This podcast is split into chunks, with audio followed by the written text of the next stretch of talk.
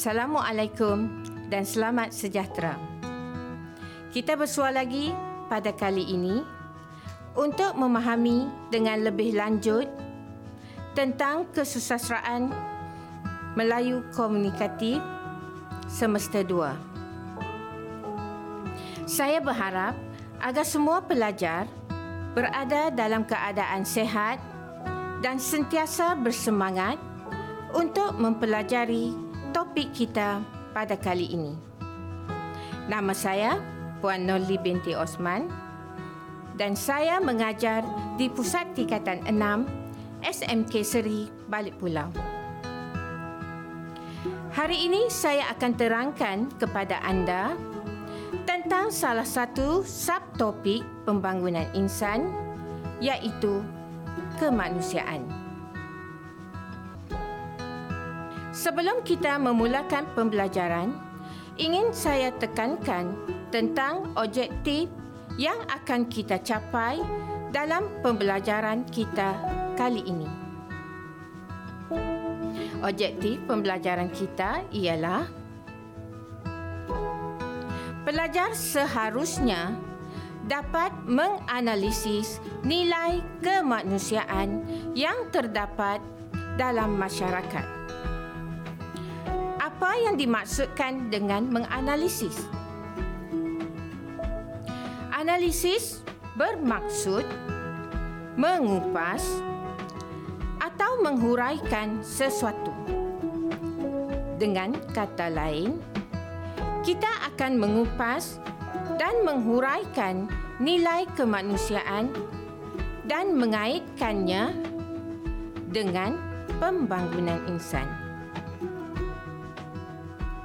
perlu diingatkan bahawa setiap soalan yang digubal ketika peperiksaan ada kaitannya dengan objektif pembelajaran kita. Contoh, arah soalan yang boleh ditanya berdasarkan objektif ini ialah huraikan atau ulaskan. Saya akan terangkan dengan lebih lanjut ketika aktiviti pengukuhan nanti. Sekarang, kita akan lihat definisi nilai kemanusiaan secara ringkas. Menurut Kamus Pelajar edisi kedua, kemanusiaan bermaksud perihal sifat manusia, darjat, sifat ketinggian perihal, sifat manusia yang ada kaitan dengan pemikiran, agama, kemasyarakatan.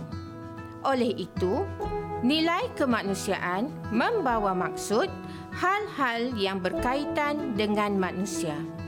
Nilai kemanusiaan ini boleh menjadi nilai yang positif atau negatif.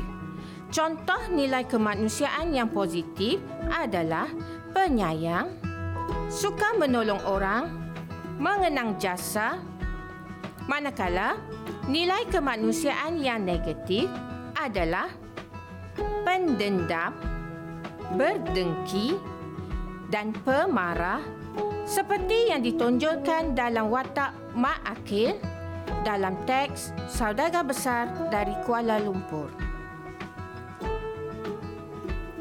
Pelajar perlu mengeluarkan nilai kemanusiaan yang terdapat dalam kedua-dua teks yang perlu kita kaji.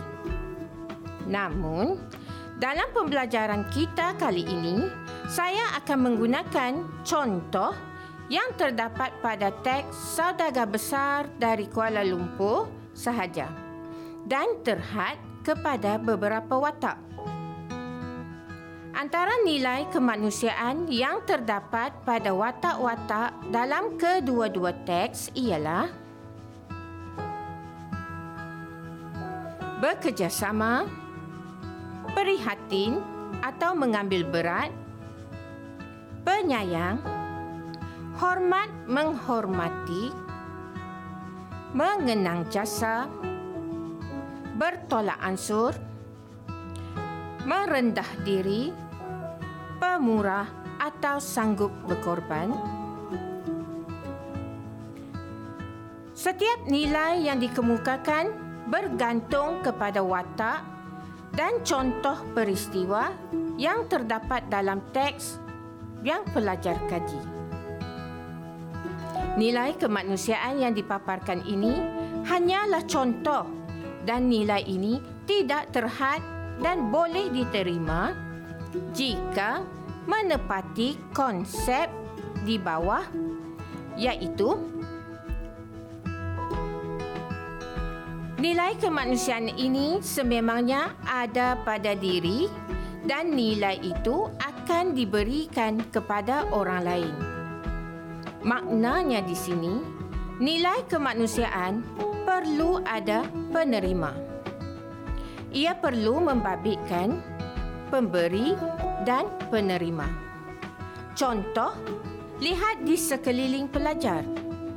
Pelajar mempunyai keluarga, rakan, jiran dan apabila pelajar memandang rakan baik pelajar, contohnya, apa yang pelajar rasa?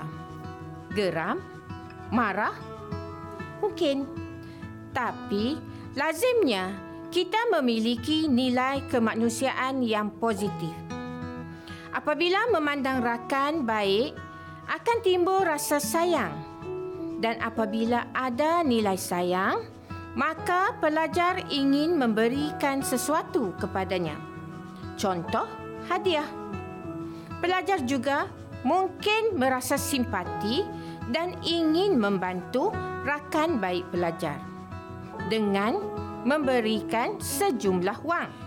Oleh itu, nilai kemanusiaan yang ada pada diri pelajar ialah simpati dan penerima rasa simpati itu adalah rakan baik pelajar sendiri.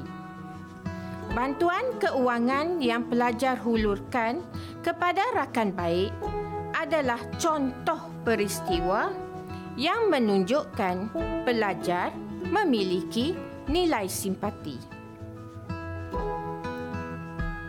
Saya berharap agar pelajar faham tentang nilai kemanusiaan setelah mendengar penjelasan saya tadi. Mari kita lihat jika pelajar benar-benar memahami apa yang saya terangkan. Berikut merupakan beberapa petikan teks dari saudagar besar dari Kuala Lumpur kita akan lihat satu persatu dan cuba meletakkan nilai yang sesuai berdasarkan petikan tersebut. Petikan yang pertama ialah Encik Muhammad ini orang penting, pengarah urusan. Walaupun dia hanya salah seorang dari beberapa orang lagi pengarah urusan dari beberapa buah syarikat yang merupakan anak syarikat Datuk Tan Enterprise. Namun, dia lebih penting dari yang lain. Dia luar biasa. Dia dinamik. Dan yang uniknya, dia orang Melayu. Agak-agaknya, nilai apa ya yang sesuai? Nilai yang sesuai ialah bekerjasama dalam bidang perniagaan. Encik Muhammad bekerjasama dengan Datuk Tan dan Tan Sri Said Aris untuk membuka lombong lembah tualang. Sikap beliau telah menyebabkan beliau dihormati dan dikagumi oleh Datuk Tan. Sekarang kita lihat petikan peristiwa yang kedua.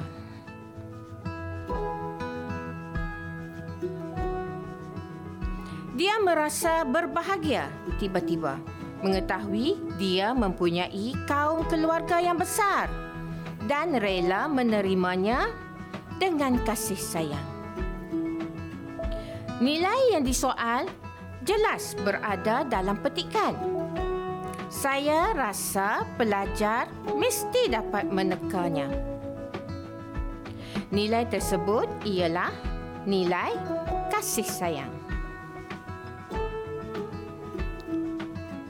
Petikan peristiwa yang ketiga. Mahani berdiri dari bangku piano lalu tersipu-sipu datang mendapatkan Cik Puan Tipah. Menjabat tangan dan mencium tangannya. Cik Puan Tipah berasa sangat terharu dan terpikat dengan sopan santun dan lemah lembut anak gadis keturunan Arab itu. Pada pendapat pelajar, nilai apa yang sesuai dengan petikan tersebut? Ya, betul. Nilainya ialah bersopan santun. Jika pelajar menyatakan berakhlak mulia atau menghormati orang tua juga boleh diterima. Kerana petikan peristiwa sememangnya menggambarkan situasi yang menjurus kepada nilai tersebut. Seterusnya, petikan peristiwa yang keempat dan yang terakhir.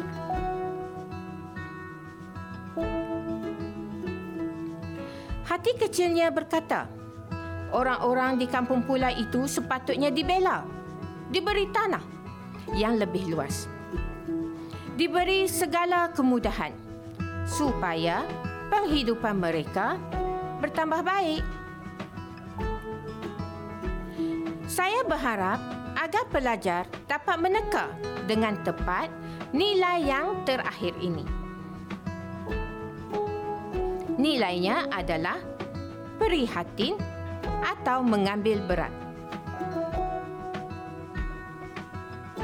Pelajar juga boleh mengingati nilai kemanusiaan yang terdapat dalam teks mengikut langkah-langkah seperti berikut. Langkah satu. Pelajar boleh menggunakan peta pemikiran atau peta minda untuk melihat watak-watak yang memiliki nilai kemanusiaan yang sama. Contoh, nilai menghormati orang tua ada pada beberapa watak seperti Encik Muhammad, Sudin, Lebay Ma'ruf, Rahim, Mahaning dan Datuk Tan. Langkah kedua, pelajar akan cuba mengembangkan idea tentang nilai kemanusiaan dengan menyesuaikan nilai tersebut bersama watak dan contoh peristiwa yang berkaitan dan bersesuaian dengan nilai tersebut. Contoh, nilai prihatin atau mengambil berat. Nilai ini ada pada watak YB Muhammad Yusof. YB Muhammad Yusof prihatin terhadap penduduk kampung yang tiada tempat tinggal dan pekerjaan. Langkah ketiga. Pelajar boleh mengembangkan idea dengan bertukar-tukar pendapat bersama rakan pelajar boleh mengemukakan soalan seperti dengan siapa Rahim menaruh rasa prihatin dan apakah tindakan yang diambil oleh Rahim? Sebagai contoh, Rahim prihatin terhadap nasib penduduk kampung yang ditindas oleh golongan kaya. Beliau ingin membantu mereka mendapatkan pampasan yang setimpal dan menempatkan mereka di tanah yang baru setelah tanah mereka dibeli oleh Encik Muhammad. Beliau berani menyuarakan pendapatnya kepada Encik Muhammad. Baik. Untuk aktiviti pengukuhan hari ini, saya akan mengajar pelajar menggunakan peta pemikiran untuk memudahkan pelajar mengingati dan memahami nilai kemanusiaan. Pelajar boleh berbincang dan berkongsi idea bersama rakan untuk meningkatkan kefahaman dan menjana pemikiran dalam mengembangkan nilai ataupun fakta. Sebelum itu, mari kita tonton keratan drama Saudagar Besar dari Kuala Lumpur yang pernah ditayangkan.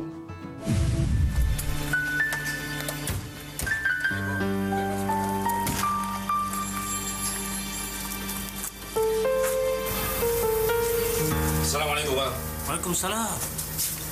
Mana lain? Tak ada bang, saya seorang je bang. Ada buah sikit ni. Salah. Ya. Tengah sibuk sekali, Mat. Buat persiapan untuk keberkatan Sultan kampung kita ni. Oh saya tahu tu bang. Sebab tu saya pulang ni. Ada sedikit kali nak bincang. Sambil tu nak ajak jahit ni pergi tengok tanah kita di Jerah Pedang tu. Pak Su, saya ni kotor Pak Su. Saya mandi dulu eh Pak Su eh. Ya. Tipah nak pakai sikit. Nak buat ladang okey. Tipah nakkan tanah jeram medang tu untuk buat ladang okey. Bukan ladang, kebun, kebun okey aja bang. Nak pakai lima ekar. Ha. Lagipun katanya nak mengajar budak-budak kampung ni berniaga okey. Assalamualaikum. Waalaikumsalam. Apa khabar je, Belak? Ha? Kak, apa khabar? Baik, Tihan. Ha. Kapten ke mana pula kali ni? Dia ke New Zealand. Ada kursus dua tahun. Ah, tinggalkanlah selalu. Satu hari nanti dia bawa balik perempuan orang putih baru padan muka kau. Pausu ni. Tak baik cakap macam tu. Macam mendoakan pula. Pak Su gurau aja. Tak apalah. Kursus luar negara ada allowance kan. Dapat duit nanti buat rumah. Tanah pusaka kita tu banyak. Mak, uh, Mahani tak datang sekali ke? Saya seorang kak. Oh, Ana sekolah. Mani tu bukan anak kita kak. Tak boleh dibawa-bawa begitu aja. Lagipun dia kerja. Mak bukannya apa. Dia dah berkenan dekat Mahani tu. Jahit, berkenan ke? Mahani tu anak Tan Sri Said Aris. Ibunya Puan Sri Sarifah Muinah. Ha, mereka ni orang Pahang. Tapi sekarang dah menetap di Kuala Lumpur. Perempuan macam tu lah, Mat.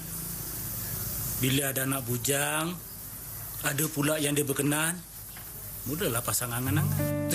Sama lah dengan Cik Tipah di rumah tu. Sama lah dengan fikiran kakak ni. yelah. Kakak pergi dapur dulu buat air. Dah susah-susah kak. Biasa je. Kita beruntung bang. Jeram medang tu masuk dalam tanah kita. Kalau wilayah itu dibangunkan nanti, dia akan menjadi destinasi pelancongan untuk beriadah.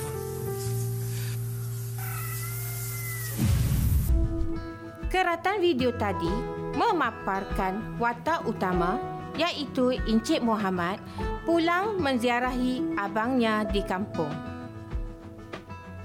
Dapatkah pelajar melihat nilai-nilai kemanusiaan yang ada pada Encik Muhammad menerusi video tadi? Antara nilai yang dapat kita lihat untuk mengembangkan idea ketika menjawab soalan peperiksaan ialah menghormati orang tua, menolong penduduk kampung, bekerjasama, menyayangi kaum keluarga dan mengambil berat. Daripada nilai kemanusiaan ini, pelajar boleh kembangkan lagi dengan menggunakan ayat-ayat yang bersesuaian seperti berikut.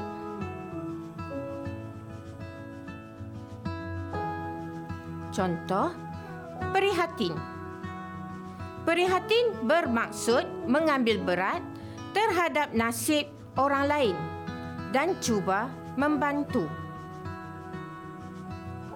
Nilai prihatin yang diamalkan akan menyebabkan seseorang itu lebih memahami erti kehidupan dan erti persaudaraan selain memiliki sifat yang terpuji. Contoh, Encik Muhammad prihatin terhadap nasib penduduk kampung dan cuba mengubah nasib mereka dengan menubuhkan syarikat lombong lembah tualang dan ladang orkid.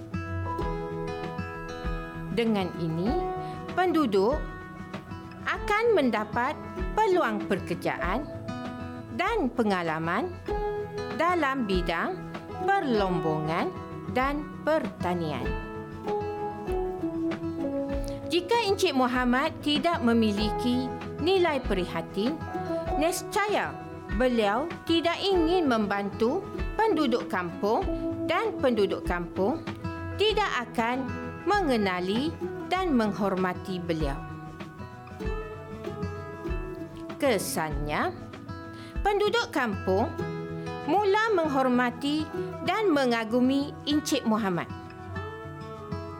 Kesimpulannya, nilai prihatin perlu ada dalam diri setiap insan agar dapat meningkatkan sasiah diri dan dipandang tinggi oleh orang lain. Sebelum ini, saya pernah menerangkan kepada pelajar tentang binaan soalan peperiksaan yang berdasarkan kepada aras dan jenis soalan. Pelajar juga didedahkan dengan teknik menjawab soalan.